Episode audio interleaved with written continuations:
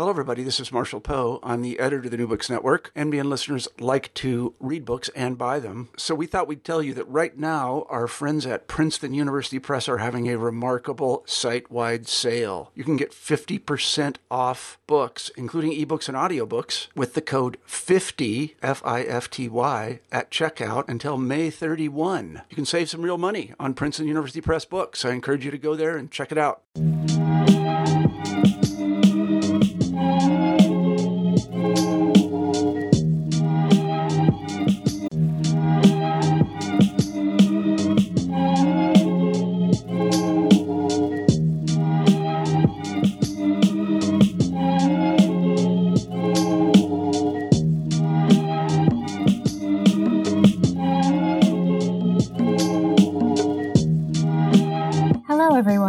Welcome back to New Books in Sociology. I'm Sarah Hertel Fernandez, the host of the channel. Today, we'll be talking to Andrew Causey about his new book, Drawn to See Drawing as an Ethnographic Method, published this year by University of Toronto Press. Andrew Causey, welcome to the show. Well, hi, Sarah. Thanks for having me on the show. I wonder if you could begin the interview by telling us a bit about yourself. Sure. Uh, I was born uh, in Southern California. Uh, that's where I grew up. I grew up um, looking out my bedroom window at the Matterhorn of Disneyland. So I have a kind of surreal childhood. Um, I went to school at University of California, Santa Cruz for my BA degree. Uh, it was at that time the tail end of the, the sort of hippie revolution. So I guess I got the um, the very last dregs of hippie uh, aura when I went to school, and uh, I loved going there. There were no grades, which was for a person like me um, a perfect setup for um, exploring and learning. And um, we had narrative evaluations. Of course, that's a different story where they give you a little paragraph of in words what you did well and what you did not do well, which is in some ways more devastating, but also more helpful.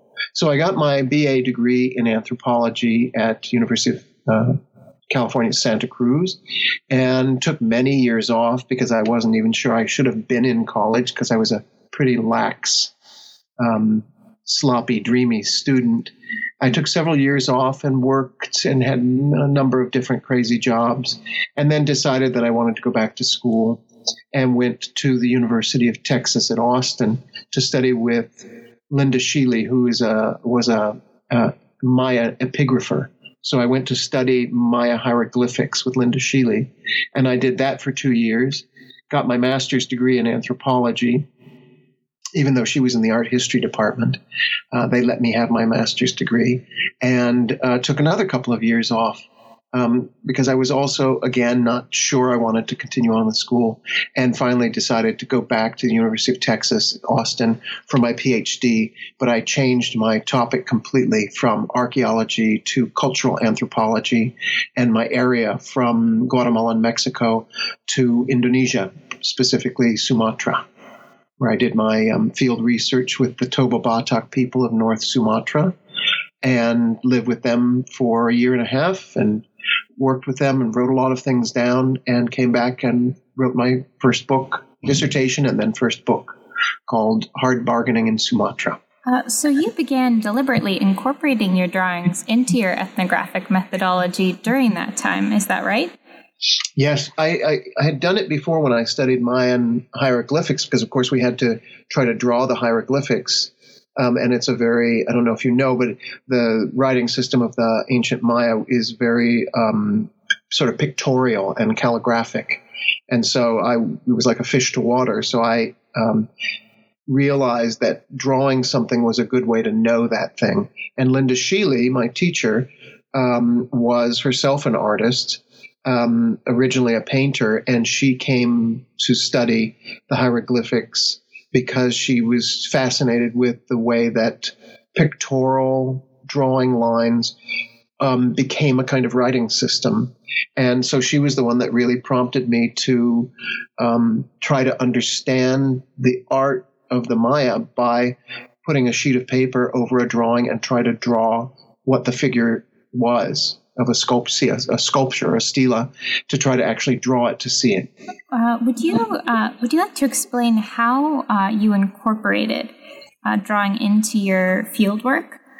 When I was in Sumatra, um, yes, that's that's um, kind of an interesting story.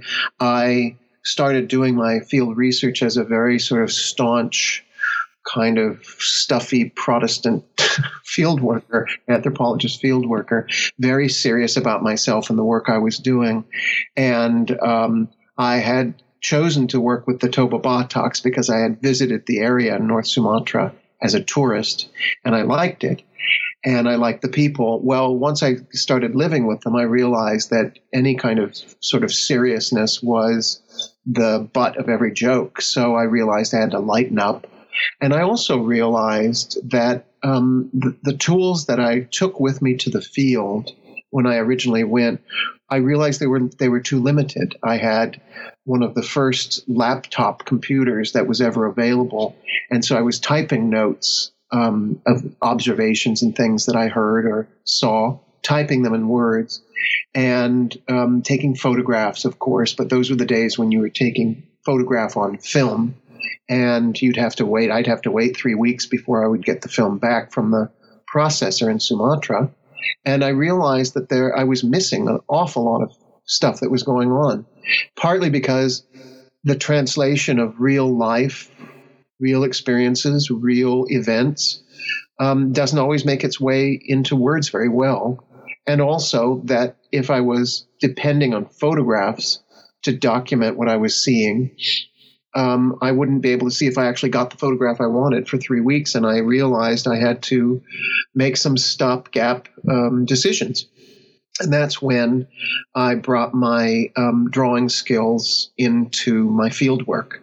Because, you know, as I was growing up, you know, a kid going to school, elementary school and high school, I'm an avid drawer. I, I sort of come to it naturally. It's, a, it's very easy for me to draw. Um, and so I realized that I would have to take on that drawing as part of my field research, something I had never intended to do because it, you know, it just wasn't serious. It was not in the toolkit that anthropologists usually go to the field with. So I felt like I was I was sort of doing something either somewhere between naughty and um, crazy when I started making the drawings. Yes, uh, you write about the uh, undervaluing of art in academia as well as the overvaluing of product over process in art. Talk about how drawing as an ethnographic method fits into both of these worlds. Oh, sure. Well, um, the thing about um, uh, the thing about sort of drawing or art in anthropology, um, it's not really art is maybe not the right word because I think anthropologists have always valued art you know, capital A art. But what has been put aside is um, drawing or um, delineating or painting as an ethnographic method, that is, um, as a way of documenting. I think because of the history of anthropology, it came from uh, a kind of historical basis. It came from a kind of end of uh, colonization um, way to look back and try to understand what it was Europeans were doing around the world. And so there, the desire to document seriously, scientifically, um, what uh, people, European um, scholars, were seeing. Um, I think it was felt that drawing was too subjective because there's this very long history in European uh, art or documentation where people have depicted others, that is, people outside their own culture, have depicted them sometimes with their best abilities. That is, they did it with a heartfelt sense. They were really trying to depict what they saw, but oftentimes with a very serious bias built in. And so there were centuries where Europeans were depicting the people of Africa, the people of the Americas, the people of Asia, and we're not filtering out their biases or their or their um, presumptions about who these people were, and we're allowing uh, the drawings to look as we look at them now. They they look like terrible stereotypes, and I think when anthropology really sort of got its feet on the ground in the late 19th century, I think the people doing the work, the academics doing the anthropological work, wanted to get as far away from that kind of depiction as possible and felt that um, by focusing on words rather than drawings or even in some cases photographs, that words held more weight, were more serious, could be somehow validated more easily. I think that was the kind of thinking that was going on. And I think for that reason, uh, drawings were uh, unappreciated.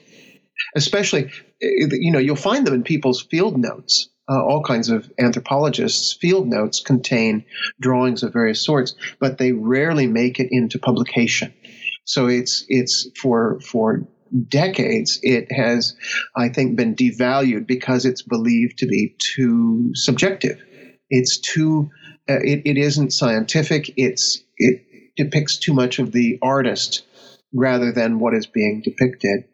And I think that's changing. Of course, it's changing now. I think that's why my book um, actually was sort of uh, uh, allowed to be published, if you will, was sort of the, the editor was actually interested because I think we're moving past that point now where um, drawing as an act or as a method is no longer seen as so problematic as it used to be.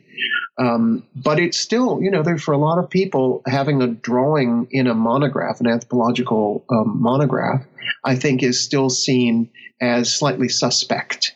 It's sort of it's rated sort of as anecdotal rather than actual documentary. Did I answer both parts of your question? I can't remember what the other part was. Sorry. Uh, you did. Um, but I would like to ask what would you say yes. to a social scientist who is wary of this methodology? How would you convince them of the legitimacy and the rigor? Oh, now I remember part of your question was process of product, right? Well, the book that I've written is um, much more about process than product. So it's not as though I wrote this for social science practitioners, because that is my intended audience, the bro- in the broadest view. Uh, undergraduates I had in mind when I was writing it, um, but you know any other social science or uh, or, or uh, practitioner dealing with other human beings. Um, really, I'm I, wasn't interested in making a how to draw book because there's plenty of those out and other people have more expertise and knowledge than I do to do that. What my book is trying to do is to entice social science practitioners to see their world in more depth, um, with more acuity than they are currently doing. And my suggestion is that you can do that by drawing what you see. That, that is, you can see better when you try to draw what you see because it is forcing your eye to actually concentrate on what's in front of you rather than um, rather than just seeing things as a sort of uh, passing um, series of moments, focusing on those things that are important.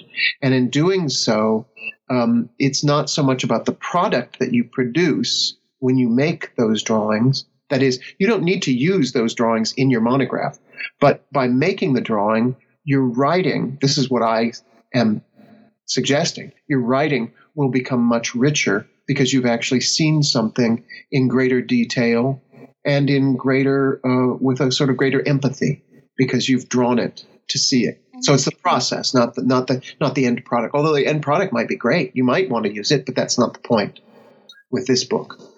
Absolutely, and you teach this, uh, or you encourage practitioners to cultivate this way of seeing through etudes. I was wondering if you could explain what those are. Okay, right. Yes. Well, um, uh, in doing that, I'll also maybe talk a little bit about why I decided to write the book at all. And um, the the story is that right now I teach at Columbia College Chicago, which is um, an arts, media, communication, entrepreneurship school in downtown Chicago. And we have majors, say, in um, film and dance and um, advertising and media management, all different kinds of fashion studies. We have all different kinds of majors. They, they sort of uh, resonate around the arts and communication. And uh, so I teach anthropology courses to um, to students in other majors. I, that is, I rarely teach students in a major that is affiliated with my own. So I'm, I'm fulfilling their general education requirements. So I've taught a course for, for many, many years called Visual Anthropology. And that is a general introduction to cultural anthropology through the visual, visualities. Um, and what I realized in teaching uh, over the years is that I had made a huge assumption being at an arts and communication media school, I assumed that the students that I was getting, and I was getting students from all kinds of different majors, I was assuming that they had that they were coming to my course for content, but that they all already had skills, a skill set um, that would allow them to see carefully.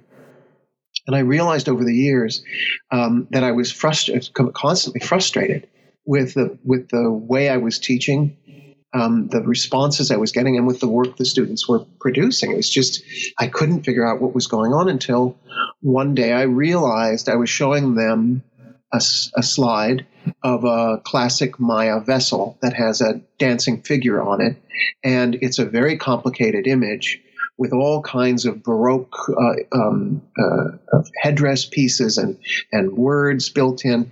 And it's very difficult to to find the character, the main figure in it, because there's so much else going on. And I asked the students to tell me what they saw, and they couldn't see anything. It was like they were seeing a piece of wallpaper. I asked one student to come up and point out the figure. Oh, sorry, sorry. Just hang up on that one. Um, uh, to point out the figure that was uh, the, the, main focal figure, and the student that came up simply couldn't find any figure. And I realized at that point that I had made this assumption that the students could see, that they could that they could sort of read a variety of different visual images, and in fact they couldn't. And I realized at that point that I had to teach them to see, which is a really hard thing to do.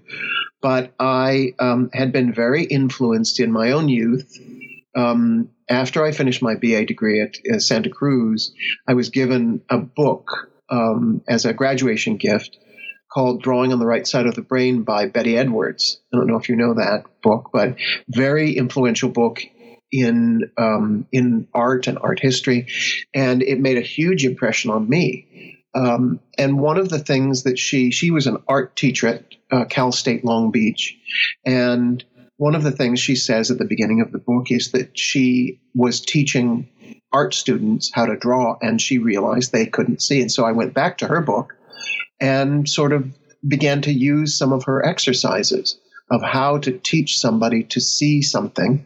And also, which is a, a, huge um, would you call it? It's it's like a, a, a, huge gully that people cannot seem to get past. Is there's a lot of people, even artists, who say I can't draw, and they're convinced that that they cannot draw. It's it, they're unable to do so. So I realized I had two huge hurdles to get past, two gullies to sort of you know get the entire class over. One was yes, you can draw, and second, yes, you can see.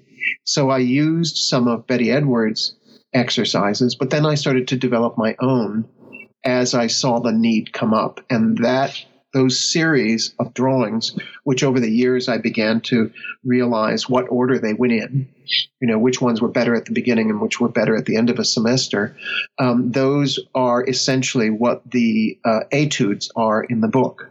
I chose the exercises that I saw in my classes produced the best results from a wide variety of students. I recalibrated them to be in book form because, of course, I can't be there standing with the reader and, and in, instructing them what to do like I can in a classroom.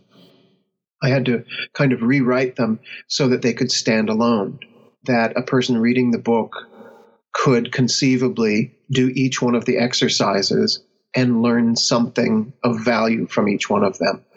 So there are steps, there are sort of progression of steps from the beginning chapters to the end as a way to show somebody how to see by using these drawing etudes, these exercises. Yes, I suppose you've answered this in part, but I was wondering uh, what sort of lessons have you learned from working with students um, uh, from an interdisciplinary background over time?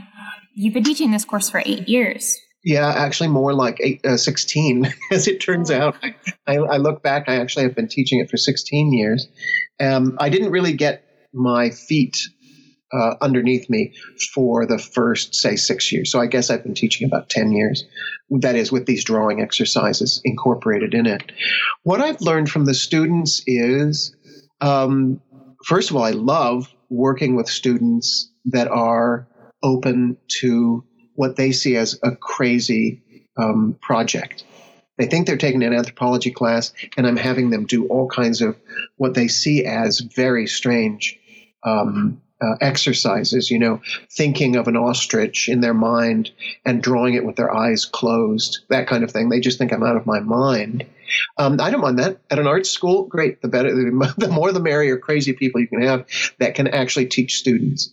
Um, what I've learned from them is that they are, um, as they come to the school, I think they have been taught to be fairly conservative in their approach to the world. They think of education as being a very sort of particular kind of thing.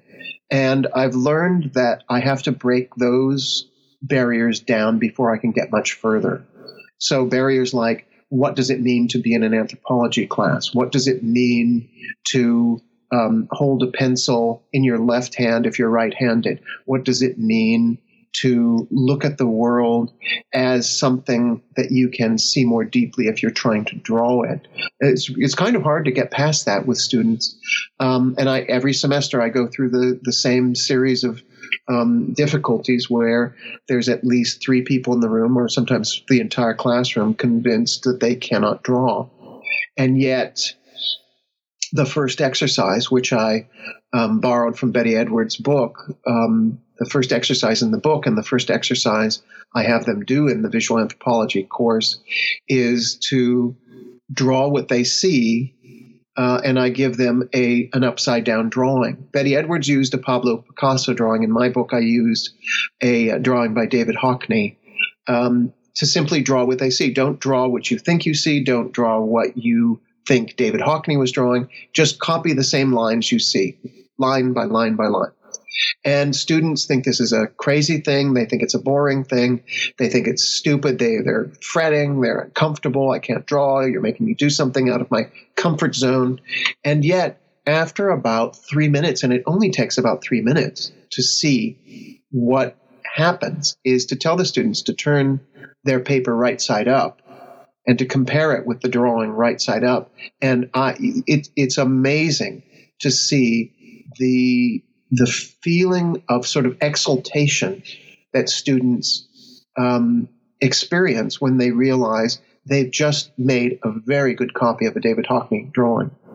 And I've learned that that what has happened in education, and Betty Edwards says this as well, um, and her book is from the 70s, is that American education uh, essentially teaches students how not to draw. That is, um, the way the system is set up, uh, students are allowed until about third or fourth grade to do whatever they want to do, finger painting and you know draw an elephant on the moon. But as they get further and further into their education, the way the system is set up, students are discouraged from drawing. And they're told that their drawing isn't good or not quite up to snuff or it doesn't look like what it's supposed to be. And they get discouraged. And so many students are so discouraged, so scarred by what they have heard in their educations that they don't want to draw because it's actually painful. It hurts them. They, they are practically in tears because they've been told they don't know how to draw. So I've learned from students that I have to undo that. And I have about five weeks to do it in a 15 week class because they need to, you know, get going on these etudes um, by about the fifth week what I've realized is with a lot of encouragement and a, and a lack of judgment, that is, I don't judge their works. I, everything that they produce to me is fantastic, whether they consider themselves to be an artist or not. When I see what they do, I look at that as a wonderful exploration and I encourage them and I prompt them and I cajole and I urge and I do everything I can for them to see the work that they do with new eyes. And it's a lot of work. I have to say, it's a lot of work to break those barriers down. And I realize for social science practitioners, people, you know, who are um, teachers or who are getting their graduate degrees, who are much older than, than say, undergraduates, um, that they may approach this book with a lot of trepidation. That they also have been taught they don't know how to draw. And they have also been hurt and damaged by people telling them that they aren't good and that they have avoided drawing because they're better at words. So I realize that the intended audience that I'm going for may approach my book with a kind of reticence that they're kind of scared to try it. Well, I try to get past that in the in the first two chapters by giving as much encouragement in word that I can and to encourage them to stop judging. That's really what it comes down to. Is the freedom to draw, the freedom to see deeply and to draw as a way to see. It depends on um, freedom from self judgment. That's what I've realized. I was wondering if you could talk more about your intended audience and, and what are the breakthroughs you hope they're able to make? Well, you know, um, it's, I guess, intended audience is such a, a hard thing to imagine, but, you know, you have to write a book for somebody. You can't just write words. Um, although I do, I do think there are some anthropologists we might talk about this too. I think there are some anthropologists who are just writing for themselves and they have no intended audience, and the results of their work sometimes um, uh, sh- uh, manifests itself as unreadable. Um, but we won't go there right now. I think the the the idea is that my intended audience is I was writing it for my undergraduate students. That's the bottom line. I have taught this class so many times. I know that group of people intimately, and I feel that I can talk to them very easily. Um, so that's my main intended audience. I also hope that I reach or that my work is of interest to people who are, uh, as I say, you know, beyond that, that are either in the field or are teachers, professors, um, that they also will find something but they were not my primary audience, frankly. I just hope that they can read it in a way that they find something of use. Um, because I think you know trying to have an intended audience that is too, too broad then the the writing becomes very stilted and weird because you're you're trying to talk to um, professors laterally using the jargon of anthropology and you're also trying to speak to undergraduates you know freshmen who have just entered college. Yeah that's two totally different groups. So it was uh, a little bit difficult forming the language that i would use to communicate to such a wide body. And I also realized about halfway through the book um, that I was seeing a lot of different kinds of articles and references coming from completely other fields medical technology, um, people who were dealing with social services, perhaps with people who had schizophrenia or other mental uh, issues, were also trying to incorporate drawing into their therapies or their work. And I realized that might also be a part of the audience I'm trying to reach. Um, I guess what I decided to do was to make the book as accessible and approachable as possible. And that um, in doing that, if people are expecting it to be highly theoretical or to be um, filled with the kind of rhetoric and verbiage of typical cultural anthropology, well, they're, they're probably not going to find it in my book. Well, good. Then that means they can get through my book faster.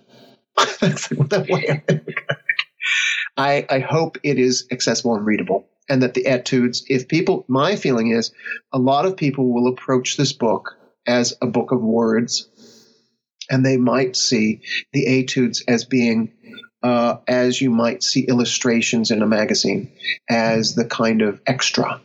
But this book is not like that at all. If a person reads the book but does none of the exercises, they will probably gain nothing except some some interesting, funny stories that I tell. But they won't be able to draw in order to see. The the etudes, the exercises, are absolutely essential. that in order to make the book work, the reader has to do the exercises, even though they will be cringing or crying while they're doing them. They have to do them. It's like any other. That's why I call them etudes. I don't know if you uh, ever practiced an instrument or played music, but you know, whenever you learn an instrument, you have to play etudes. That's the way you learn how to play the instrument. You have to you have to go through the process of doing the things that are necessary to know how to play the instrument. Scales. You have to know how to articulate the instrument, whether it's bowing or or mouthpiece or whatever it is. But you won't you won't progress if you just look at the music. Of course, you're not going to get anything out of it. You won't know you won't know how to play the bassoon if you just look at bassoon music. You have to play the bassoon and you have to practice and you have to do the etudes. And I try to make it as fun as possible. And I'm also in the book trying to stand uh, metaphorically stand by the reader's right shoulder, saying, you know, tapping you on the back and saying, good job, keep going, keep trying, because that's what's needed. People are terrified of doing um, exercises and they think they can skip it. In this book, that is missing the whole point. How would you say that your own experience uh, as an academic and artist has changed by doing these etudes over and over or teaching these etudes over and over? How have you changed the way you engage with uh, whatever you're producing? Well, it's really interesting because um, when I give the etudes to students, if I'm not um, walking around encouraging them, like if it's one of the more quiet exercises where they're taking, say, you know, five minutes to do something, um, I'm actually doing it too. I'm, and I've done some of these exercises. Well, you can imagine, I've taught the class for 10 years. I've done some of these exercises over and over and over and over. I always learn something new because each effort to see for example, one of the exercises, I don't remember where it is in the book, it might be towards the end. One of the exercises is to try to draw your normal writing hand, to draw it on a piece of paper using your non writing hand. That is, you're holding the pencil in a hand that is unfamiliar with holding pencils, and you're looking at your usual, the hand that writes, and you're trying to draw it in as much detail as possible all the little lines, all the bumps, all the freckles, the scrapes, the nicks, the toenail, the fingernails, whatever it is that's on your hand. Because we're so unfamiliar with our own hands. We don't look at them with any great detail. We don't see them, we look at them. And so, doing that exercise, which I do every time with the students, I've looked at my hand for years now, and I every time I do it, I see a different hand. I see something different, something that is much more interesting. And uh, I realize something different about my writing hand every time I do it. So the drawing exercises are not something that I that I do or that students should do or that readers hopefully would do. It's not just to do it once. It's a it's a piece of practice. That's that's what an etude is. You do it over and over and over. And you never do finish. It's not like you've completed it. It's that you go back to it because each time you do it, you learn something new. So I'm constantly learning new things and constantly in my class devising new etudes as I see fit. You know, if I if I learn something new by doing the etudes and I realize it could be done a better or more interesting way, then I will create another etude for the for the students that take my class. Could you talk more about how um, practicing um, these exercises, how they change the practitioner's relationship to their body and their relationship to the rest of the world? Yes, this is where it gets a little a little odd for um, some cultural anthropologists who are not, um, say, maybe not doing um, body oriented work um, people that are more um, focused towards systems or um, economics or something like that. I think it's very important in ethnographic, doing ethnographic work, to realize that we as humans are doing our research with our entire body. It's not just our eyeballs on a stalk stuck to a brain and an arm attached to it. We're our entire body, and our entire body is a sensing entity.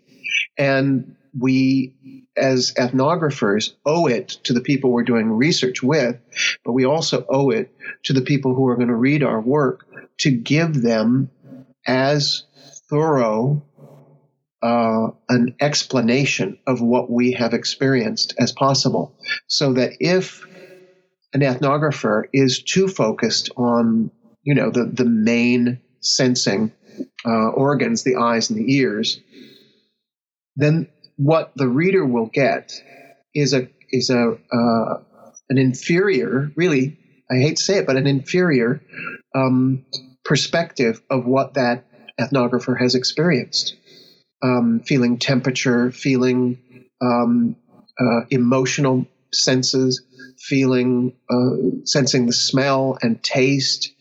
It's a, it's a, I mean, our bodies have to be sort of pan sensual and we have to be like sponges and pick up everything we can in order to present as thorough as Geertz might call it thick description. It has to include everything. It can't just be the um, the, the typical uh, you know the, the senses we depend most on. It's got to expand to include all of our body and all senses, including senses that we might not even really believe are senses, premonitions. I think an ethnographer needs to realize what they feel in terms of uh, do they feel somebody looking at them? Do they feel apprehensive? All of those things have to be incorporated into at least the field notes, whether it makes it to the to the final publication or not, has to be recorded. Otherwise, we're doing a great disservice to the people who are putting up with us to do the research we do, because that is often the case you know, even my, my friends, the Bataks, I knew for a fact that many times they were rolling their eyes as soon as I turned my head because, you know, it's, you know, very close to wasting their time. Well, it's a disservice, I think. I've wa- I truly have wasted their time if I haven't considered myself as a thorough, broad, uh, um, integrated sensing body has to be all incorporated. Now, I can only, in this book, I can only really attend to those aspects which can be documented through line because that's my interest here is drawing. But it, there are exercises in there about looking, um, say, at surfaces. Where does you know what's on the surface of the thing that you're looking at? Where does the edge of something uh, disappear? Where where is a, a line going to indicate where the, the shape of the neck um, as it curves into the shoulder. Well, in making a line, you have to make a decision of what you're in, trying to indicate, and that means you have to be sensitive to all aspects of what your eyes are seeing, and that may include tapping into these other senses. And movement is, a, of course, a, a very difficult thing to document in line, but it doesn't mean we shouldn't try. And so I have some exercises on in that chapter two on movement. In the, at the beginning of the book, um, I have a little section on this that, in fact, it's almost impossible. It, the, what we're trying to do, theoretically, what we are trying to do is nearly impossible. It's it is trying to capture the essence of a place, of people, of individuals, of of a group, of smells and and tastes, and we're trying to incorporate ourselves into that world, document it in words and photographs, and if they're lucky, people could do drawings to document it, then to synthesize it, to make sense of it, to reduce it, to essentialize it, present it in a way that's actually readable. It's nearly impossible. You know, it's all, do, so, but that in a way, that's what frees us as ethnographers is to realize the impossibility of what we're trying to do is almost comical, then it kind of frees you because it, it allows you to think as long as I'm doing this to the utmost and with the greatest respect for the people I'm working with and with the greatest admiration for the people that have gone before, that is the, you know, the anthropologists on, on whose work we're standing, and with the uh, greatest expectation for the people who are going to read our work. If we do it with a good heart, is the only way I can say it, with an open mind and a good heart, then I think that's about as good as it's going to get. And in a way, that's freeing to realize you can't make the, the most excellent book. You, you'll never look, there's no way for one person to write an ethnography on the Toba Bataks of North Sumatra. No way. No one person can do it because it's their culture is emergent. They've changed since I was there.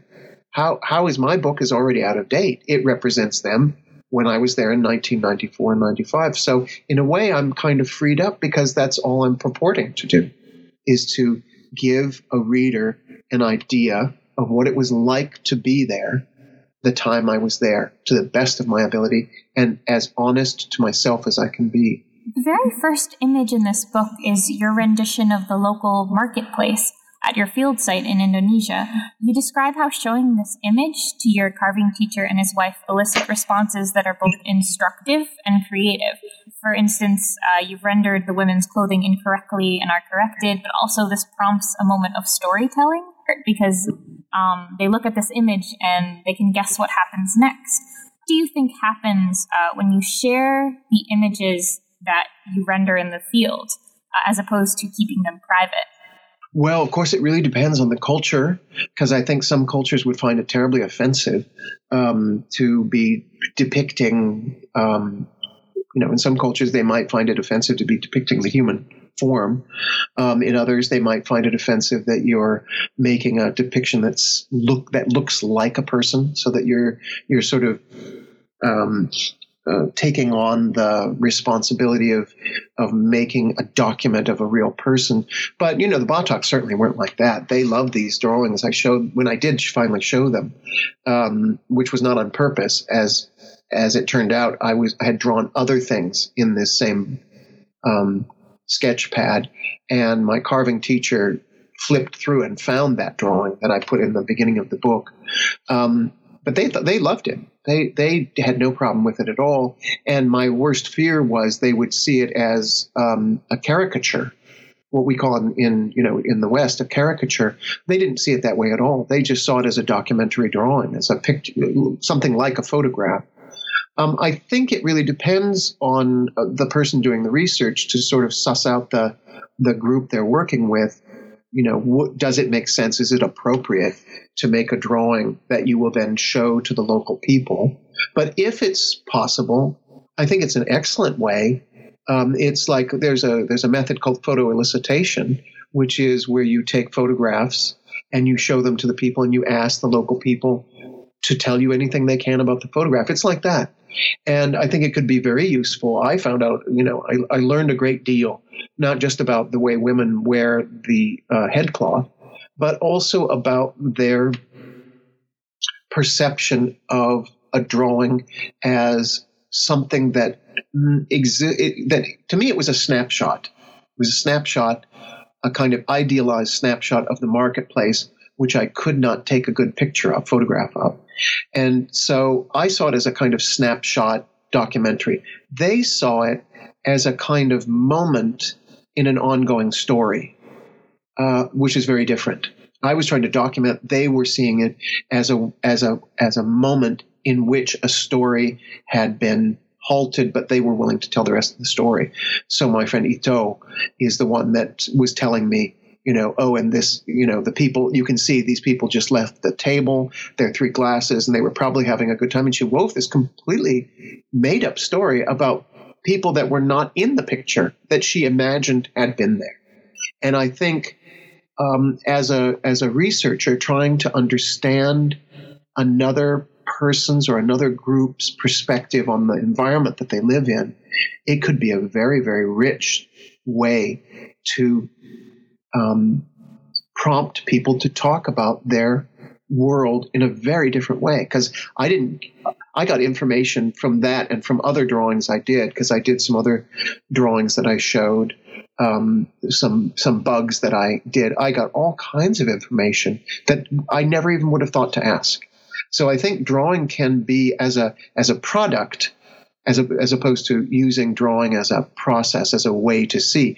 You a, a, researcher could use a, a, finished drawing as a product to um, show to local people and and let them explain it.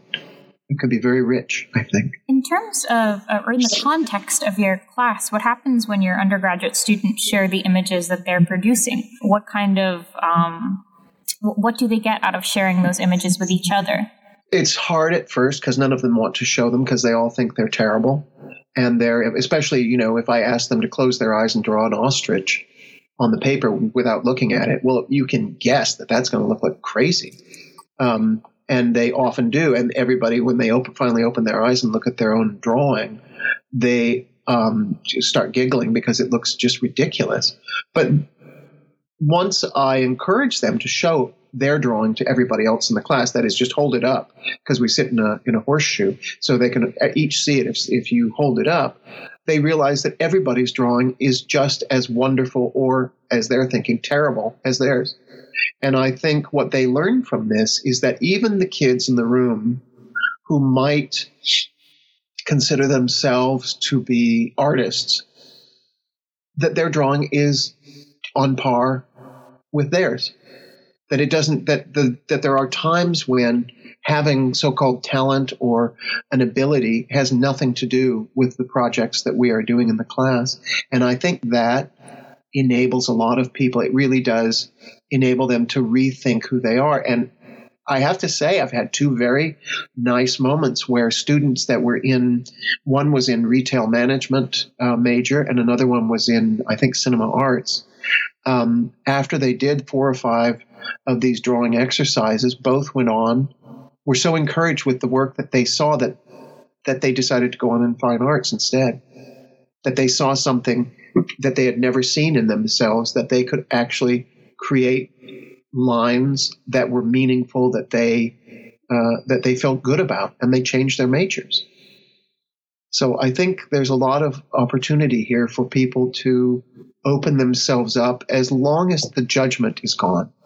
That is self judgment. As long as as long as a person can get rid of that, I think there's a lot to be gained by trying these exercises. You know, just try them. If you don't like them, don't do them again. You, know, you don't have to. You don't have to keep doing these. It's just, it's just me as an author asking readers to give it a try. I wonder if we might return to a comment you made earlier about your commitment to accessibility and making oh. this series of exercises accessible to a wider uh, a wider audience, um, not necessarily in your field or not just in academia. Could you speak to that? Um, the exercises, you mean, as opposed to the writing? Both. Uh, the book. Oh, okay. Oh, yeah. Um, I tried the the exercise, the etudes. Um, I think, um, I hope I can't make. You know, I don't know this because the book has just come out, so I haven't gotten any feedback yet.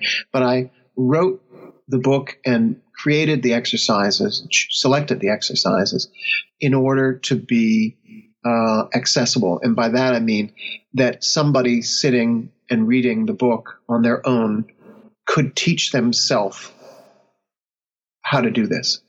So that's what I mean by accessible. That that it, you don't need me and you don't need an art teacher standing around telling you how to do it.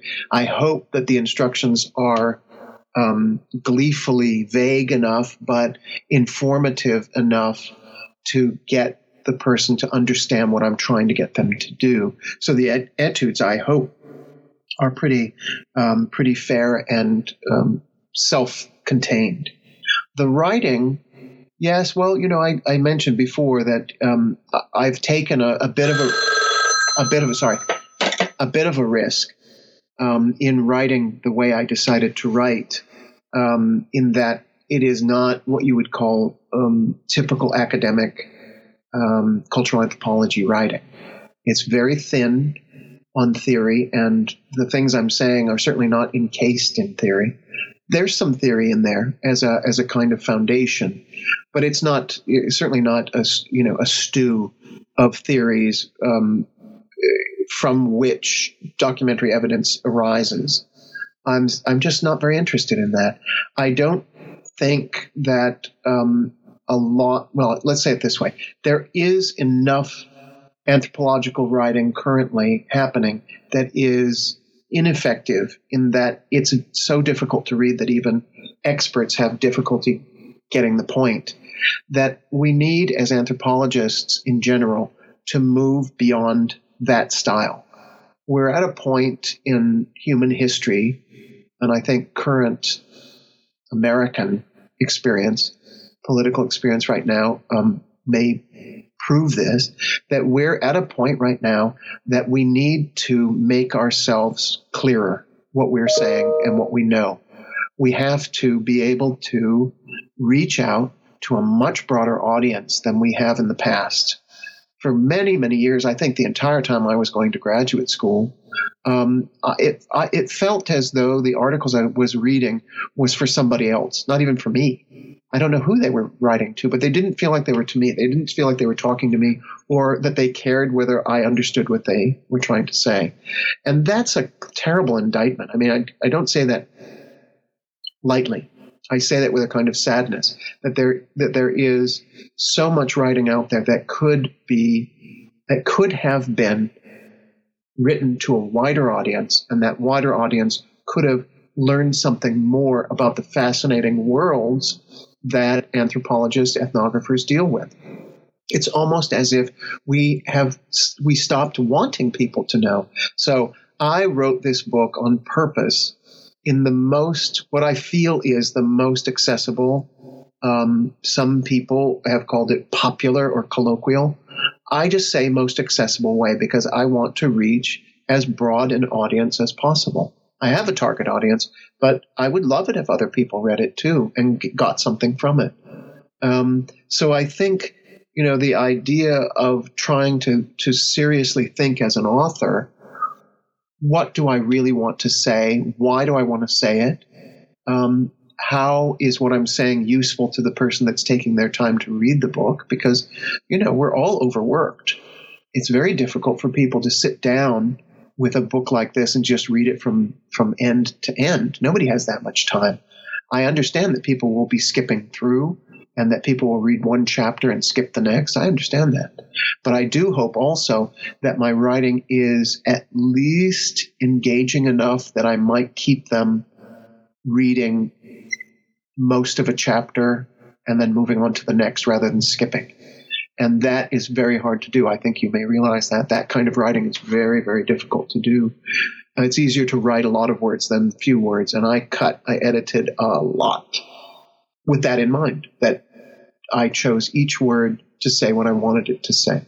Well, congratulations on producing this book, which is beautifully written and accessible. Thank you. And opens up a world of exciting possibilities for social science practitioners. Well, thank you.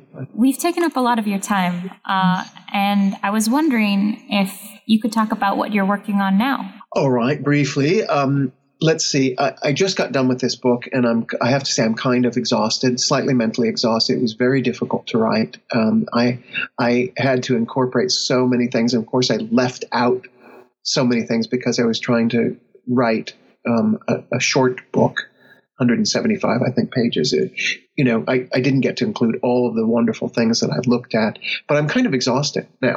And I'm still teaching, you know, my three courses per semester, and that takes up a great deal of my time. I think my current project is going to be to ponder. I'm going to spend a lot of time pondering before I make my next serious move. I've got a couple of projects.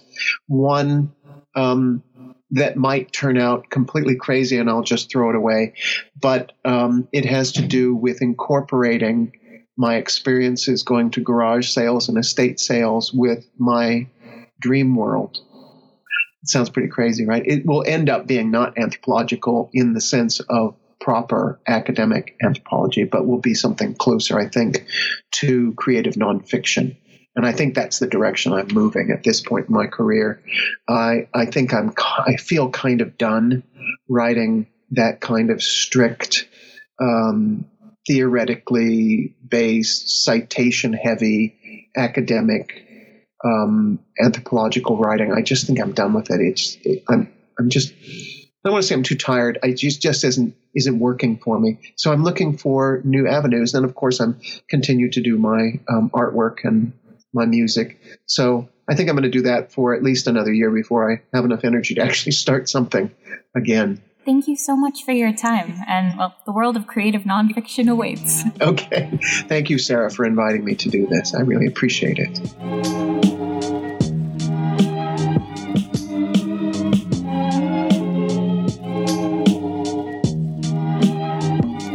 Thank you to the musical artist Panthurr for the use of our intro outro music. You can find him on Spotify and Bandcamp at P A N T H U R R.